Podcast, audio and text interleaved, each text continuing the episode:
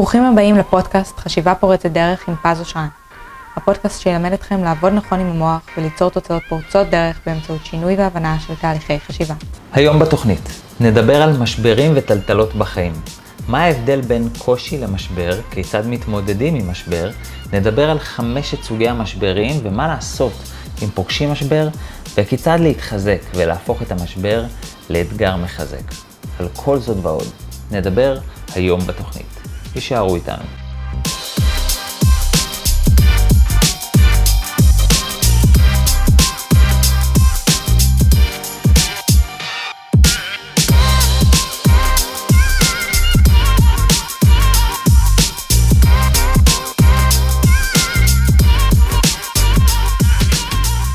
היי, חברים, מה שלומכם? ברוכים הבאים לפודקאסט חשיבה פורצת דרך, הפודקאסט שעוזר לכם להבין ולשנות תבניות חשיבה.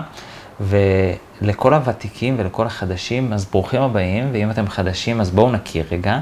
קוראים לי פז אושרן, אני מאסטר ומורה לתחום הזה שנקרא NLP, בארצות הברית גם מאסטר בהיפנוזה. חיברתי ארבעה ספרים, שלושה הגיעו למעמד רב-מכר, יש לי בית ספר ל-NLP ברמת גן וקליניקה בראשון לציון, ואני מגיש לכם כאן את הפודקאסט הזה, חשיבה פורצת דרך, בכל יום שני ובכל הפלטפורמות. ואם אתם ותיקים, אז אתם יודעים כמה אתם שווים. ברוכים השווים, אני שמח שאתם חוזרים אלינו. אה, אני שמח אה, על, ה, על המערכת יחסים הזאת שנרקמת, שאני נהנה לתת לכם ואתם אה, נהנים מהתוכן שלי, אז תודה רבה לכם על זה ואני באמת אוהב אתכם. והיום אני רוצה לדבר איתכם על איזשהו פרק לא פשוט, פרק קצת לא קל, אולי הוא גם לא קל לעיכול ואולי הוא גם לא קל לשמיעה. כי היום אנחנו נדבר על משברים, על טלטלות שאנחנו עוברים. מן הסתם אני רוצה להאמין שאף אחד מאיתנו, אה, מכל מי ששומע את הפודקאסט, לא יעבור משבר, אבל מן הסתם זה לא ריאלי. כל אחד עשוי לעבור משבר, כזה או אחר, בשלב כלשהו בחייו. זה מן הסתם משבר, זה לא קושי, זה לא כאילו מישהו העליב אותי, אלא משבר זה משהו גדול יותר, ובגלל זה זה לא משהו שקורה ברמה יומיומית, אלא זה משהו שהוא גדול יותר מהרמה היומיומית. זה לרוב קורה אחד לכמה שנים. אולי אחד לשלוש שנים, חמש שנים, עשר שנים, משתנה בין אדם לאדם. לפעמים אנשים עוברים משברים והם לא ידעו שזה משבר כי הם צלחו אותו מאוד טוב. אמ, אז אנחנו באמת נזכור קצת את הנושא הזה של משברים, של טלטלות, של, אה, כדי שנוכל להבין איך עוברים אותם. כי זה משבר, זה לא איזה קושי, זה לא איזה משהו שמישהו העליב אותי ואז אני פשוט, אה, לא יודע, אמור לשכוח מזה ולהמשיך הלאה. אה, ולהרגיש קצת יותר טוב, אלא זה לרוב משהו שהוא משפיע עלינו באמת ברמה מאוד מאוד עמוקה, ואנחנו נכיר את זה. יהיה פרק לא פשוט, אה, כי אני עשוי להריץ כל מיני תרחישים שלא נעים אפילו לדמיין אותם. זה כמו כשהסוכן ביטוח שלי אז עשה לי ביטוח, אז הוא שאל אותי כל מיני שאלות על כל מיני מחלות והיסטוריה משפחתית ודברים שרק מלשמוע אותם נהיה לי רע. אז, אה, אז, אז אולי אפשר לתאר את הפרק הזה ככזה, לפעמים זה לא נעים לשמוע תרחישים שליליים, אבל אנחנו הרבה פעמים צריכים אותם. במקרה של החברת ביטוח הם היו צריכים לדעת אם שווה להם לבטח אותי או לא, ובמקרה שלנו אנחנו רוצים לדעת כדי להבין איזה סוג משבר זה, דוגמאות לאותו סוג משבר, כי יש בעצם חמישה סוגי משבר שאנחנו נדבר עליהם, אה, אז איזה סוג משבר זה. וכמובן מה אנחנו עושים, איך אנחנו מתמודדים עם זה, איך אנחנו קמים מאותו משבר, איך אנחנו יכול, מה, מה אנחנו יכולים לעשות אולי כדי למנוע משבר כזה שוב. אמ, אז כל השאלות האלה הן שאלות חשובות. הנושא של משברים זה משהו שבאמת אני יכול לדבר עליו ימים על גבי ימים, וכל אחד מחמשת המשברים או הסוגי משבר, אה, אפשר באמת לדבר עליו שעות. מן הסתם זה, זה, אה, החמישה סוגים האלה זה חלוקה שלי, אבל אתם יכולים לחלק את זה איך שאתם רוצים. אז אני חילקתי משברים לחמישה סוגים. כשבעצם אה, עם כל אחד אנחנו מתמודדים אחרת, עם כל אחד אנחנו עובדים אחרת. אני ארוץ על חמשת הסוגים אה, בכמה סבבים. סבב ראשון רק להכיר אותם, וסבב שני כבר יותר אה, כדי להבין מה אנחנו עושים ואיך אנחנו מתמודדים עם כל סוג של משבר, ואולי אפילו סבב שלישי של איך אני מתכונן למקרה שזה יגיע, כדי שאו שזה לא יגיע או שאני אתמודד עם זה טוב יותר. אז אה, אה, אני, אני כן עוד אוסיף שיכול להיות ש... משבר מסוים שייך ליותר מקבוצה אחת, זאת אומרת שהוא שייך לשתי קבוצות או שלוש או משהו כזה. אמ, ועם כמה שזה יהיה פרק לא קל, כי באמת אני אריץ תרחישים לא פשוטים, אז תמשיכו איתי רק כשאתם מוכנים. אה, אולי, אולי זו הזדמנות לשתף שאני אישית עברתי, נראה לי, את כל חמשת סוגי המשברים. אה, ומשבר במהות שלו זה משהו שהוא אפשר ממש ליפול ממנו או לצמוח ממנו. אה, ברור לי ששתי האפשרויות לא פשוטות. זאת אומרת, גם ליפול, זה לא פשוט ליפול, לדעת שאתה נופל, זה ממש לא פשוט, וגם לצמוח זה לא פשוט, כי זו התמודדות שהיא הרבה יותר מסיבית מהאתגרים היומיומיים שפוקדים אותנו. יש פה משהו הרבה יותר מסיבי. אז אז בואו נתחיל קודם כל בסבב ראשון ופשוט של להכיר את כל חמשת סוגי המשברים. אה, סוג ראשון נקרא מגדל הקורס. זה בעצם משהו שבנינו, או שבנינו אותו נכון, או שבנינו אותו לא נכון, שפשוט קורס לנו מול העיניים. לדוגמה, בואו בוא נתחיל אפילו מהדוגמה הפשוטה ביותר, של תינוק קטן או ילד שבונה איזשהו מגדל שהוא עובד עליו הרבה מאוד זמן, שמבחינתו זה הרבה זמן. אתם יודעים מה זה יום ב... לא יודע מה, או, או שבוע ב... למישהו בן שנתיים, זה, לא יודע מה, זה אחוז מהחיים, זה לא מעט. אז, אה, אז הוא עובד על איזשהו מגדל הרבה מאוד זמן, או שמרגיש לו הרבה מאוד זמן, והמגדל הזה קורס. זה בעצם החוויה וזה הסוג של המשבר. משהו שבעצם בנינו, שפשוט מתפרק לנו בין האצבעות. וזה יוצר איזשהו משבר. ככל שהשקענו בזה יותר, או ככל שתלינו בזה יותר תקוות, המשבר לרוב יהיה גדול יותר. אה, המגדל הקורס יכול להיות למשל אם התכוננו לאיזשהו אה, מבחן לגמרי חשוב ובסוף לא צלחנו אותו. או אם אה, הקמנו עסק ובסוף הוא, הוא נכנס לחובות. זה יכול להיות שהשקענו במשפחה שלנו או בבן זוג ובסוף הוא בגד בנו. למרות שזה שייך אולי לעוד סוג, אבל, אבל אפשר להגיד אה, שזה שייך גם לכאן. זאת אומרת, משהו שבנינו והשקענו בו, הוא פשוט קורס לנו ו, ומתמוטט לנו בין האצבעות. וזה סוג אחד של משבר.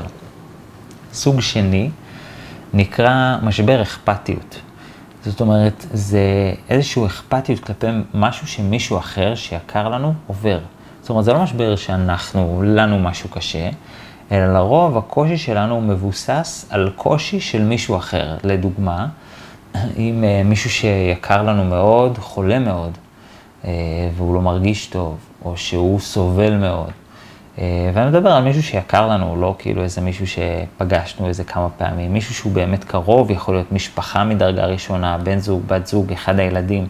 זאת אומרת, מישהו שהוא עובר משהו שהוא קשה, ולנו זה, זה קשה לראות אותו סובל, או לדעת שהוא סובל, או לדעת אה, שאנחנו לא יכולים לעזור, או לפעמים אנחנו כן יכולים לעזור, אבל זה כבד לנו, זה גם נכלל באכפתיות. לדוגמה, אם מישהו צריך הרבה טיפולים, נגיד, אה, לא יודע מה, וצריך להסיע אותו כל היום לבית חולים, ואתם אלה שמסיעים אותו, זה גם נכלל איזשהו, זה גם יכול להיכנס כמשבר אכפתיות, למרות שזה גם מתאים לסוג 4.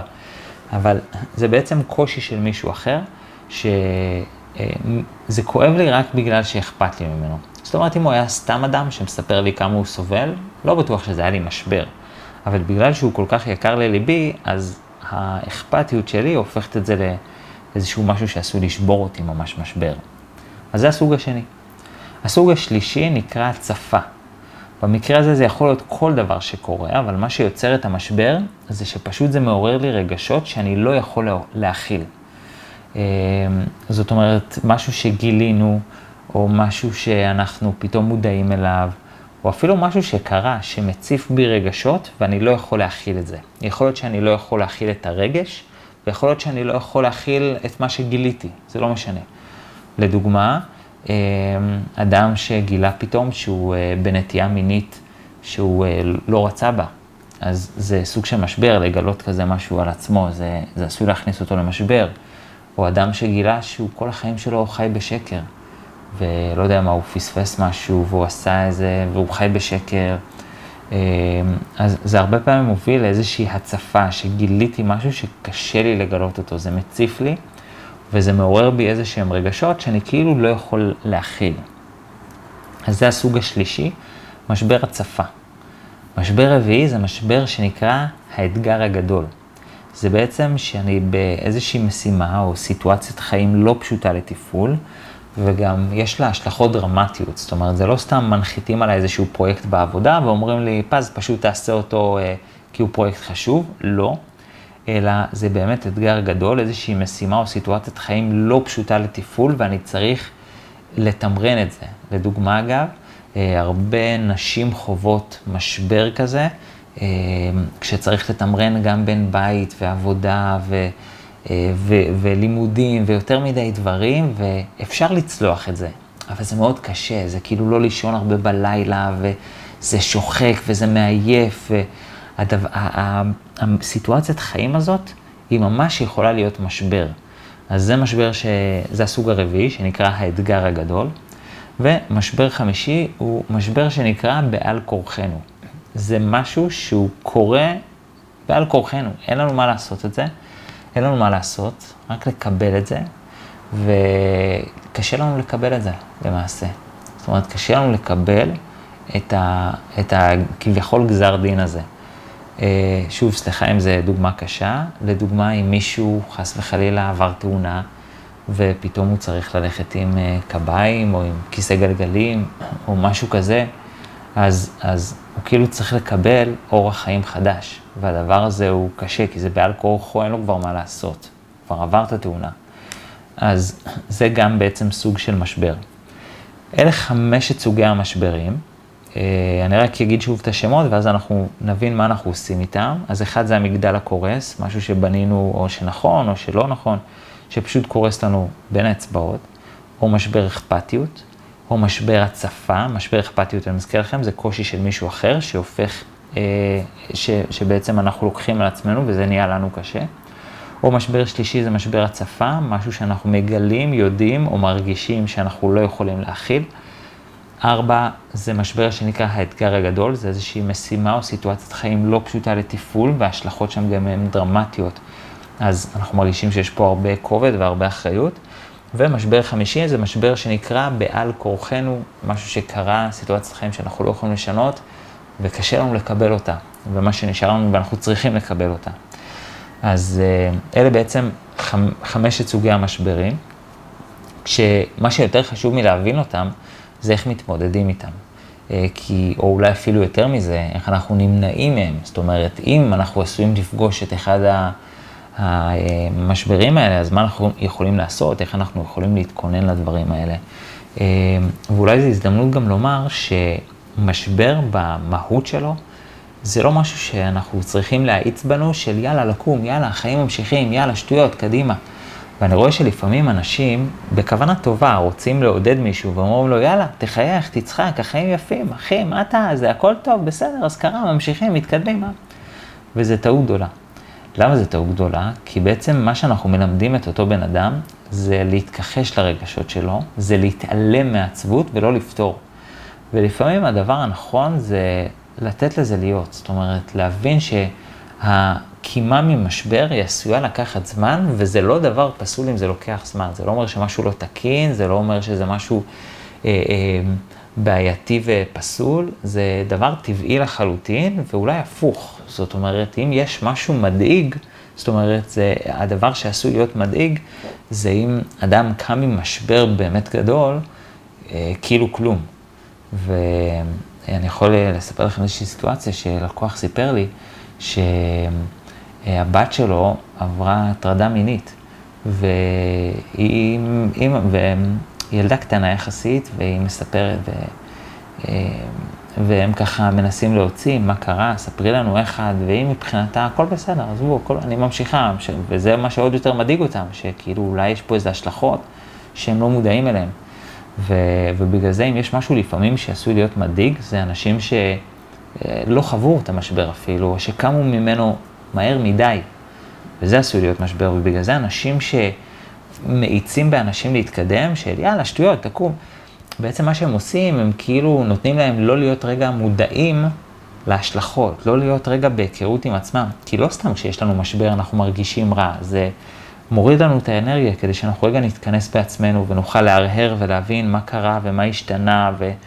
וקצת קצת להיות באיזה היכרות עם עצמנו, כי כאילו עברנו איזה להיות מישהו חדש. לא באמת עברנו להיות מישהו חדש, אבל כאילו השתנה כל כך הרבה, זה השפיע עלינו בצורה כל כך חזקה, שכאילו תת המודע אומר לנו, תכיר את עצמך מחדש. זה כזה. אז בגלל זה זה טבעי שההיכרות הזאת לא תימשך שעה, אלא היא עשויה לקחת זמן. היא לא אמורה לקחת, אה, lifetime, היא לא אמורה לקחת דורות, זאת אומרת, אם זה לוקח עשר שנים, זה מוגזם. אבל זה לא אמור להיות שעה וזה לא אמור להיות שעתיים. כמה זמן זה אמור להיות? אין פה תשובה אחת נכונה, זה כן אמורים לעבוד פה עם הקשבה, וכל אדם יודע לזהות מתי כבר זה נמרח ואתה יותר מדי שוקע בזה, ומתי אתה צריך עוד זמן. זה לא, לא למהר ולא להאיץ בשיקום. אמ, להערכתי, ואני נותן פה איזו הערכה גסה, שהמצב הבריא למשבר אה, הוא בין שלושה חודשים לשנה. אה, זה בריא, זה בסדר גמור, אבל זה סתם הערכה לא מבוססת, היא כאילו רק, אתם יודעים, מההיכרות שלי, צפייה קלינית, דברים כאלה מתוך אנשים שעבדתי איתם, שזה נראה בריא, אז זה בין שלושה חודשים לשנה, זה הערכה שלי, אבל מן הסתם אה, זה לא לגמרי מבוסס, אז אל תתבססו על זה יותר מדי. אה, אז, אז אלה בעצם, נקרא לזה חמשת המשברים, כש... באמת אה, השאלה היא מה אנחנו עושים במקרה הזה, ואני כן יכול להגיד, אה, אולי, אולי עוד דבר נוסף בנוגע להתמודדות, שאף אחד מהמשברים, פתרון הוא לא הדבר הראשון. זאת אומרת, אה, לצורך העניין, אדם שהוא חווה את המגדל הקורס, אם תגידו לו שטויות, אז בואו עכשיו נבנה, נבנה את המגדל שוב ביחד, ועכשיו זה יהיה טוב, הוא לא מחפש את הפתרון, כי יש פה איזשהו קושי. שהוא עבר. זאת אומרת, פתרון הוא לא תמיד הדבר שאנחנו צריכים בזמן משבר. לפעמים זה עוזר, לפעמים גם לא. אה, רוב הפעמים אולי אפילו יותר נכון להגיד, זה לא הדבר הראשון שאנחנו צריכים. אה, אנחנו באיזשהו שלב כן נצטרך פתרון, אבל זה בטח לא הדבר הראשון, אלא מה שאנחנו צריכים זה קודם כל קצת להשתקם רגשית, להרגיש שמשהו בתוכנו נבנה. ולכן כן כדאי ושווה להקדיש את הזמן הזה כמה שאתם צריכים.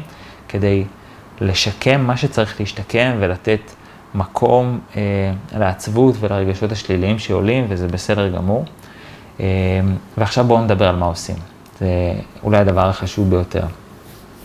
אה, כשאני מדבר על מה עושים, אני אדבר על זה משתי הזוויות. אחד, מה אנחנו עושים אם עברנו משבר כזה, ואולי חשוב מזה, מה אנחנו עושים כדי לא להגיע למשבר כזה. אה, אז נתחיל מהמשבר הראשון, שבעצם המגדל הקורס, זה משהו שבנינו נכון או לא נכון, אה, ולפעמים אנחנו יודעים שבונים את זה לא נכון, ולפעמים לא. אה, מה זה אומר יודעים שאנחנו בונים את זה לא נכון? נגיד לפעמים אדם אומר לעצמו, יאללה, אני אשקיע באיזה מניה, אני יודע שהיא מסוכנת ואני מוכן לקחת את הסיכון, והוא באמת מוכן לקחת את הסיכון, אבל פתאום זה, הוא, כאילו, זה עדיין כואב לו, זאת אומרת, זה עדיין יכול להיות משבר. אז יכול להיות שהוא ידע את זה, אבל...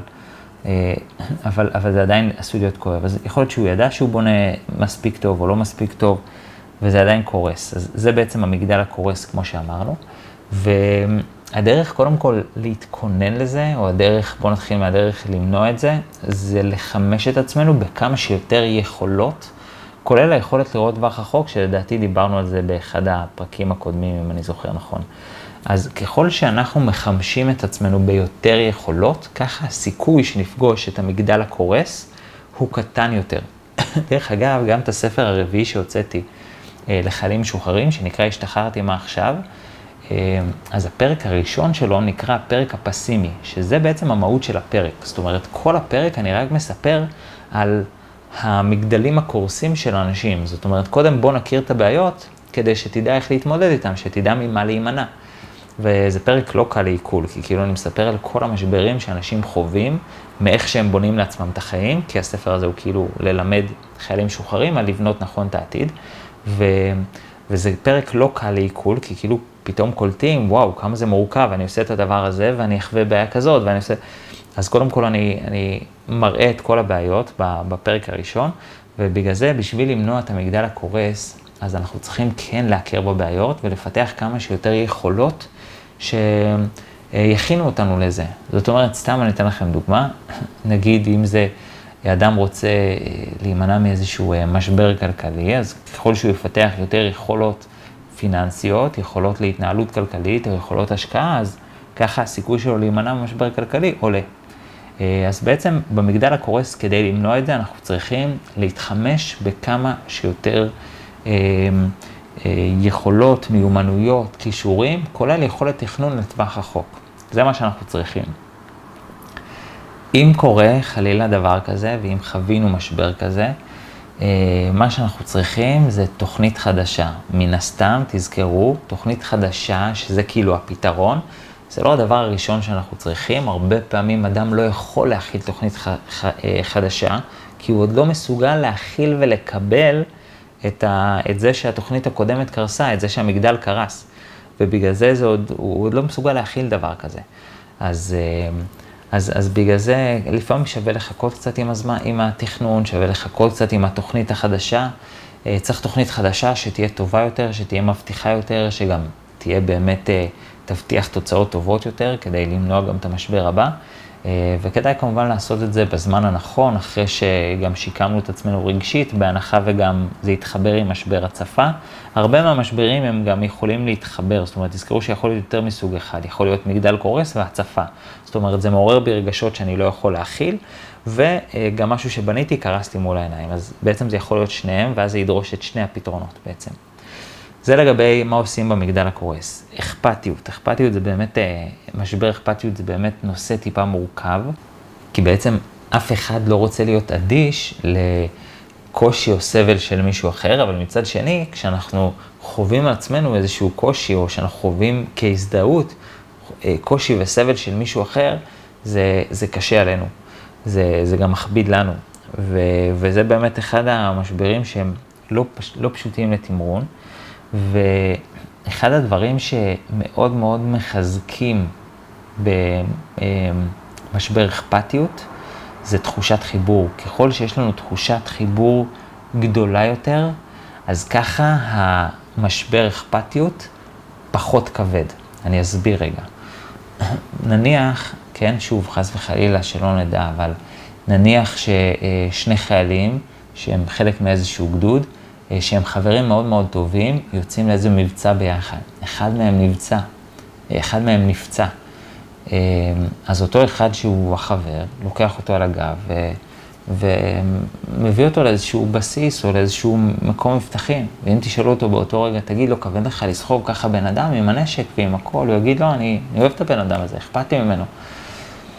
מתי זה יתחיל להיות קשה? ככל שהמרחק ארוך יותר וגדול יותר. אז זה פתאום יתחיל להיות קשה יותר ומכביד יותר, האכפתיות.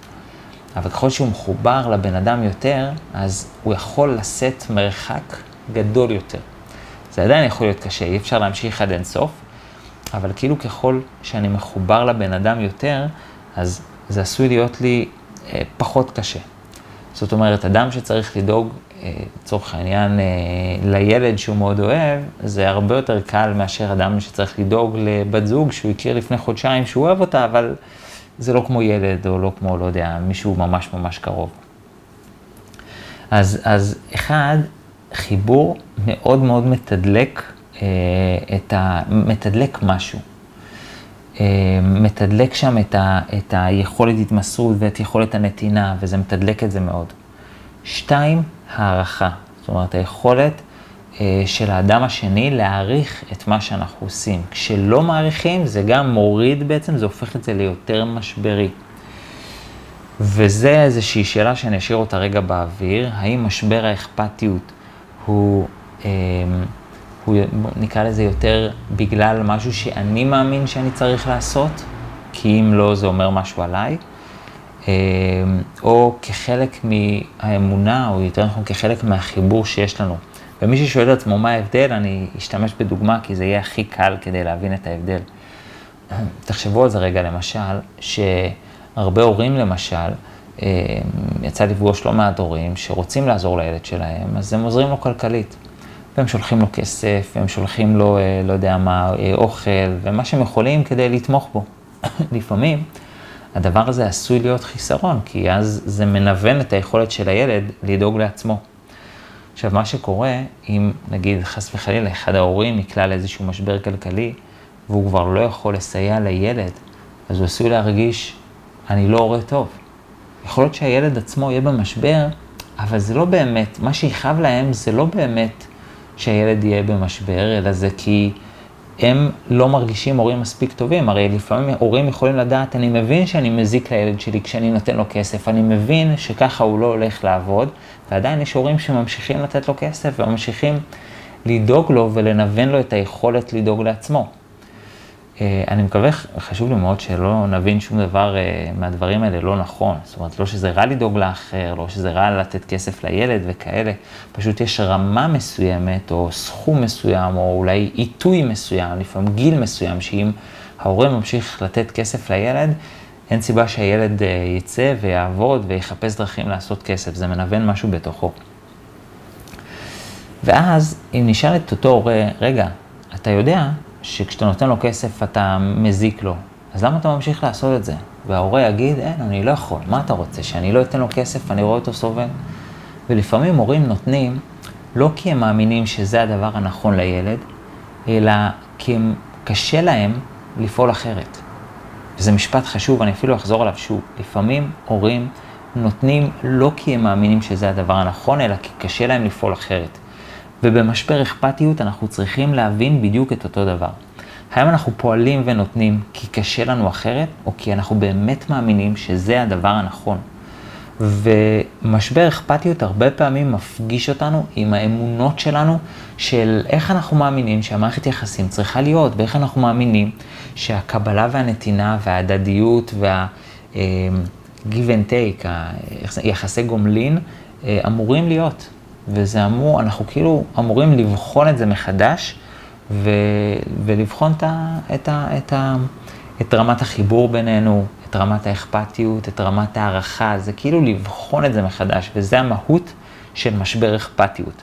זה, זה, זה לא פשוט, זה באמת אה, לא פשוט, כי כאילו פתאום אני מגלה, וואי, אני, אני אכפתי עבורו רק כי אני מאמין שזה מה שצריך להיות, ולא בגלל איזושהי תחושת חיבור חזקה. יכול להיות שהתחושת חיבור כבר נגמרה, אבל אני פשוט מאמין שאני לא יכול להיות בן זוג כזה, או אח כזה, או לא משנה מה. זה לגבי משבר אכפתיות. איך אנחנו מונעים את זה? אה, אנחנו פשוט אה, באמת אה, מלמדים את עצמנו וממש מתקינים לנו את היכולת לקבל החלטות שהן באמת טובות לנו וטובות לאחר, ולא מתוך לא נעים לי ואני לא יכול אחרת. והרבה פעמים אנשים עושים פעולות כי הם כאילו במרכאות לא יכולים אחרת. קשה להם, קשה לראות אותו סובל וקשה לי ככה. ו... זה, זה מתוך קושי שהוא שלנו ולא באמת כי זה טוב להם. אז, אז זה באמת לשפר את היכולות האלה ולשפר גם את החיבור במערכות היחסים, כדי שכשאני ארצה לעזור למישהו, אז אני באמת ארגיש שאני אעשה את זה באהבה, כי כאילו מגיע לו, אני אוהב אותו. זה בנוגע למשבר אכפתיות. משבר הצפה, זה כמו שאמרתי, כשיש לנו רגשות שאנחנו לא יכולים להכיל, אה, או, או יכולות, או תגליות, או משהו כזה שכאילו קשה לנו להכיל, ובמקרה הזה זה די קל להבין את זה. אני, כדי למנוע מעצמי משבר הצפה, אני צריך לשפר את היכולת שלי להכיל רגשות. גם רגשות חיוביים אגב, וגם רגשות שליליים. יש גם אנשים שקשה להם להכיל רגשות חיוביים, ש... אני לא יכול להכיל את כל הטוב הזה, זה יותר טוב ממה שאני יכול להכיל. גם משפטים כאלה אפשר לשמוע, ולפעמים זה גם דברים שליליים, זה יותר כאב ממה שהלב יכול להכיל, זה יותר, אה, אה, אה, לא יודע מה, אה, תסכול ממה שהלב יכול להכיל, וזה באמת מוביל למשבר הצפה. מה שמתדלק את המשבר הזה, זה לרוב שיפוטיות וביקורת עצמית. אה, כי כשאני שיפוטי ויש לי ביקורת עצמית, אני בעצם אומר, זה לא טוב וזה לא בסדר, וזה מעצים לי את התחושה, כי כאילו אני מרגיש לא בסדר, זה לא טוב. ואז אותה תחושה לא נעימה, אם זה נגיד כאב, היא הופכת להיות יותר מכאיבה, כי עכשיו היא מלווה באשמה והיא מלווה באולי עוד רגשות שליליים. אז שיפוטיות, ביקורת עצמית, מאוד מתדלקים את המשבר הזה, ואת ה, את ה, כן, משבר ההצפה הזה, והדרך להימנע מזה באמת, היא לנטרל שיפוטיות וביקורת עצמית, לעבוד על רמת השיפוטיות והביקורת עצמית, כדי באמת לרסן את זה, להיות יותר רכים עם עצמנו, היה לנו גם פרק על הדבר הזה, ואז אנחנו אה, יכולים גם להתפנות כדי אה, להכיל את הרגשות שלנו הרבה יותר טוב, לקבל אותם, לא לשפוט אותם, לא לשפוט גם את הרגשות, זה גם סוג של שיפוטיות וביקורת עצמית, של למה אני כועס עכשיו, ולמה אני בדיכאון כל כך הרבה זמן, ולמה אני מתוסכל, כן? זה גם איזושהי שיפוטיות וביקורת עצמית, שגם זה מוסיף למשבר. משבר רביעי זה משבר שנקרא האתגר הגדול, זה איזושהי אה, משימה או סיטואציית חיים שלא פשוט לתפעל, אה, וכמו שאמרתי שגם ההשלכות הן דרמטיות.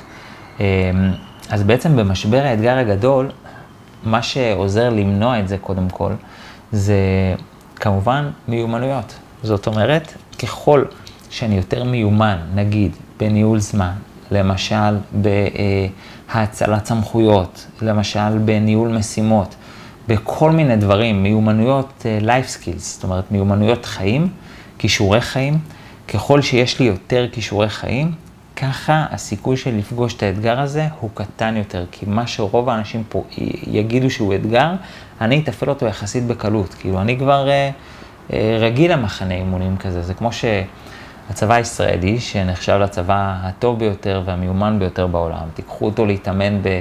קחו חייל ישראלי uh, של סיירת ותשימו אותו בצבא ארצות הברית, הוא יגיד, מה זה פה, זה, אתם חיים טוב.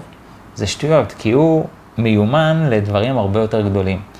אז פה אנחנו צריכים ממש לאתגר את עצמנו, להוסיף לנו אתגרים לחיים, לא להימנע מהם, לא לחפש אזור נוחות. ככל שאנחנו יותר אה, אה, נאפשר לעצמנו להיות באתגרים ולפגוש אתגרים, ככה האתגר הגדול לא באמת נחווה אותו כמו אתגר גדול. אה, אז אנחנו רוצים באמת לשפר את עצמנו כל הזמן להיות בהתקדמות, ו, אה, וככה האתגר הגדול לא יהיה משבר עבורנו. אם נכנסנו לאתגר גדול, אז, ואנחנו כבר פוגשים באיזושהי סיטואציית חיים לא פשוטה לתפעול, זה באמת להשקיע זמן, מה שנקרא, בלהשחיז את הגרזן. זאת אומרת, אם צריך ניהול זמן, או אם צריך ניהול אנרגיה, או מה שצריך לדעת לנהל, אז פשוט לדעת לעשות את זה ב... אה, וואי, תראו איזה קטע, אני מקליט את הפרק הזה בחצות וחצי, ויש פה אמבולנס שעובר. אז... אז, אז בעצם, אם יש כאן איזושהי סיטואציית חיים לא פשוטה, זה באמת תוך כדי להשחיז את הגרזן. זאת אומרת, אם, אם נקביל את זה לחיים, אז כאילו יש איזה אה, אה, עץ שצריך לכתוב אותו, או עצים שצריך לכתוב, וכשהגרזן לא חדה, אז נהיה יותר קשה לכתוב, ובעצם להשקיע זמן ב... בלהשחיז את הגרזן, ולפעמים אדם כל כך עמוס ואומר, אין לי זמן להשחיז את הגרזן, אתה נורמלי, כאילו צריך פה לכתוב מלא עצים, אני במשימה קשה. וכן שווה למצוא את הקצת זמן, כמה שיש, כדי עוד טיפה להשחיז ועוד טיפה להשחיז, כדי שהאתגר הגדול כבר יהיה פחות מאתגר. האתגר החמישי, שנקרא בעל כורחנו, שאין מה, לנו מה לעשות, אלא רק לקבל את זה. חשוב להבין שזה שאנחנו לא מקבלים את זה, או קשה לקבל משהו, זה לא דבר רע, זה הרבה פעמים דבר שהוא יכול להיות חיובי, כי אנשים שסירבו לקבל מציאות מסוימת, הרבה פעמים מצאו לה פתרון. זאת אומרת, תחשבו על זה, שלמשל, אה, מי שאני מאמין, נגיד, רוצה למצוא תרופה לסרטן, זה אנשים שסירבו לקבל את זה שהסרטן היא מחלה סופנית. זאת אומרת, זה שאני לא מקבל משהו, זה בבסיס שלו זה לא דבר רע. רק מה הבעיה? שהוא גם שם אותי במלחמה. זאת אומרת, שאני לא מקבל משהו ואני מתנגד אליו, אז זה הופך את זה ליותר קשה, כי כאילו אני כל יום פוגש מציאות שאני בהתנגד, בהתנגדות אליה, ואז אני מוצא את עצמי במלחמה מול המציאות. וזה קשה. ומה שכדאי לזכור בשלב הזה, זה באמת להשאיר את הרצון לשינוי, אבל לשחרר את ההתנגדות, כדי לשחרר את המלחמה, שהיא מאוד מתישה אותנו והופכת את זה למשבר. אז, אה, אז זה מה שחשוב לעשות. ו, וככל שאנחנו עושים את כל הדברים האלה יותר, ככה אנחנו יכולים למנוע מעצמנו משברים, אה, וגם אם נפגוש משברים, אז אנחנו נהיה הרבה יותר חזקים מהם. אה, אני אסכם רגע את הפרק הזה. אז יש את משבר המגדל הקורס, ובשביל זה אה, תחמשו את עצמכם ביכולות תכנון ויכולות לבנות דברים כמו שצריך. משבר האכפתיות, לחזק את החיבור שלכם, להבין את קבלת ההחלטות שלכם, לעשות דברים כי הם באמת נכונים ולא כי קשה לכם לעשות משהו אחר. אה, ולבחון את איך שאת, את הנתינה, את הקבלה, את הערכה של מערכות היחסים שלכם. משבר שלישי זה משבר הצפה. אנחנו רוצים בשביל להימנע מזה להוריד שיפוטיות, להוריד ביקורת עצמית אה, ולשפר את היכולת שלנו להכיל רגשות גם חיוביים וגם שליליים. ארבע, משבר האתגר הגדול זה משימה אה, או סיטואציית חיים לא פשוטה לתפעול, שאנחנו רוצים לשפר את יכולות התפעול שלנו, לשפר את היכולות שלנו, לשפר את עצמנו. חמש, בעל כורחנו, להשאיר את הרצון לשינוי ולהוסיף קבלה והכלה למצב. פרק לא פשוט, מסכימים איתי או שזה רק אני? קודם כל, אני שמח ששרדתם את זה ושעברנו את הפרק ביחד. אנחנו עוברים הרבה דברים ביחד, אני חייב להגיד. אז אה, זה אולי פרק ששווה בהחלט אה, לשמור, לנצור, לשתף אה, ולעשות לו גזור והדבק לימים מסוימים בחיים, כי כל אחד מאיתנו יכול לחוות סיטואציות כאלה, ולפעמים שווה לזכור ולהזכיר לנו את הדברים האלה. והרבה פעמים גם לי, כאילו זה מזכיר שוואלה, זה זמן שאני צריך להשקיע בעצמי, וזה בסדר גם לנוח ולשחרר, וזה בסדר גם להיות במשבר. כאילו אפשר להרגיש חופשי להיות גם במשבר, זה, זה חלק מהחיים, ו, וכמובן כל עוד זה לא נמשך עד אין סוף, אבל זה בסדר גמור, זה חלק מהחיים, ומותר לנו גם לרדת ומותר לנו לעלות, ואנחנו יכולים לאפשר לעצמנו את הדברים האלה, אה, בלי מלחמות, כי בסוף, כשאנחנו לא מאפשרים את זה, אנחנו רק נכנסים יותר למלחמות. זו אולי גם הזדמנות אה, להזמין אתכם לקורס המטורף שלנו, של NLP וחשיבה פורצת דרך, שהוא לא דומה לשום דבר שפגשתם, לשום דבר שקיים בארץ ובעולם. זה באמת תכנים ייחודיים שפיתחתי, וזה גם לא דומה לפודקאסט, זאת אומרת, זה תכנים אחרים. אה, כל הפודקאסט זה תוצאה של אנשים שיודעים איך לחשוב, ובעצם מה שאני מלמד אתכם בקורס זה איך לחשוב. חוץ מכל הדברים האלה, שבאמת גם יעזרו לכם להתכונן למשברים הרבה יותר טוב, כי אתם אה, תוכלו לקבל החלטות טוב יותר, אתם תוכלו אה, לשפר את יכולות התכנון שלכם ואת היכולת להכיל רגשות ולהוריד ביקורת עצמית ושיפוטיות וכל אה, הדברים שדיברנו עליהם למעשה. אז, אז אתם מוזמנים בהחלט לקורס שלנו, ואם זה מעניין אתכם, אז צרו איתנו קשר בעמוד הפייסבוק או באינסטגרם, או פרטי ההתקשרות מופיעים מתחת לכל סרטון ביוטיוב. אם אהבתם את הפרק, אתם מוזמנים כמובן לתת לו לייק ולשתף בכל דרך אפשרית. ואנחנו נהיה כאן גם בשבוע הבא, חשיבה פורצת דרך בכל הפלטפורמות. לי קוראים פז אושרן. תודה רבה לכם על ההקשבה, אני אוהב אתכם. ביי בינתיים. תודה שהאזנתם לחשיבה פורצת דרך עם פז אושרן. אתם מוזמנים ליהנות מכל התכנים שכבר פרסמנו בערוץ היוטיוב, או מהספרים שיצאו לאור. כדי ליצור איתנו קשר, תוכלו למצוא את פרטי ההתקשרות מתחת לכל סרטון ביוטיוב, או באתר pazosran.co.il.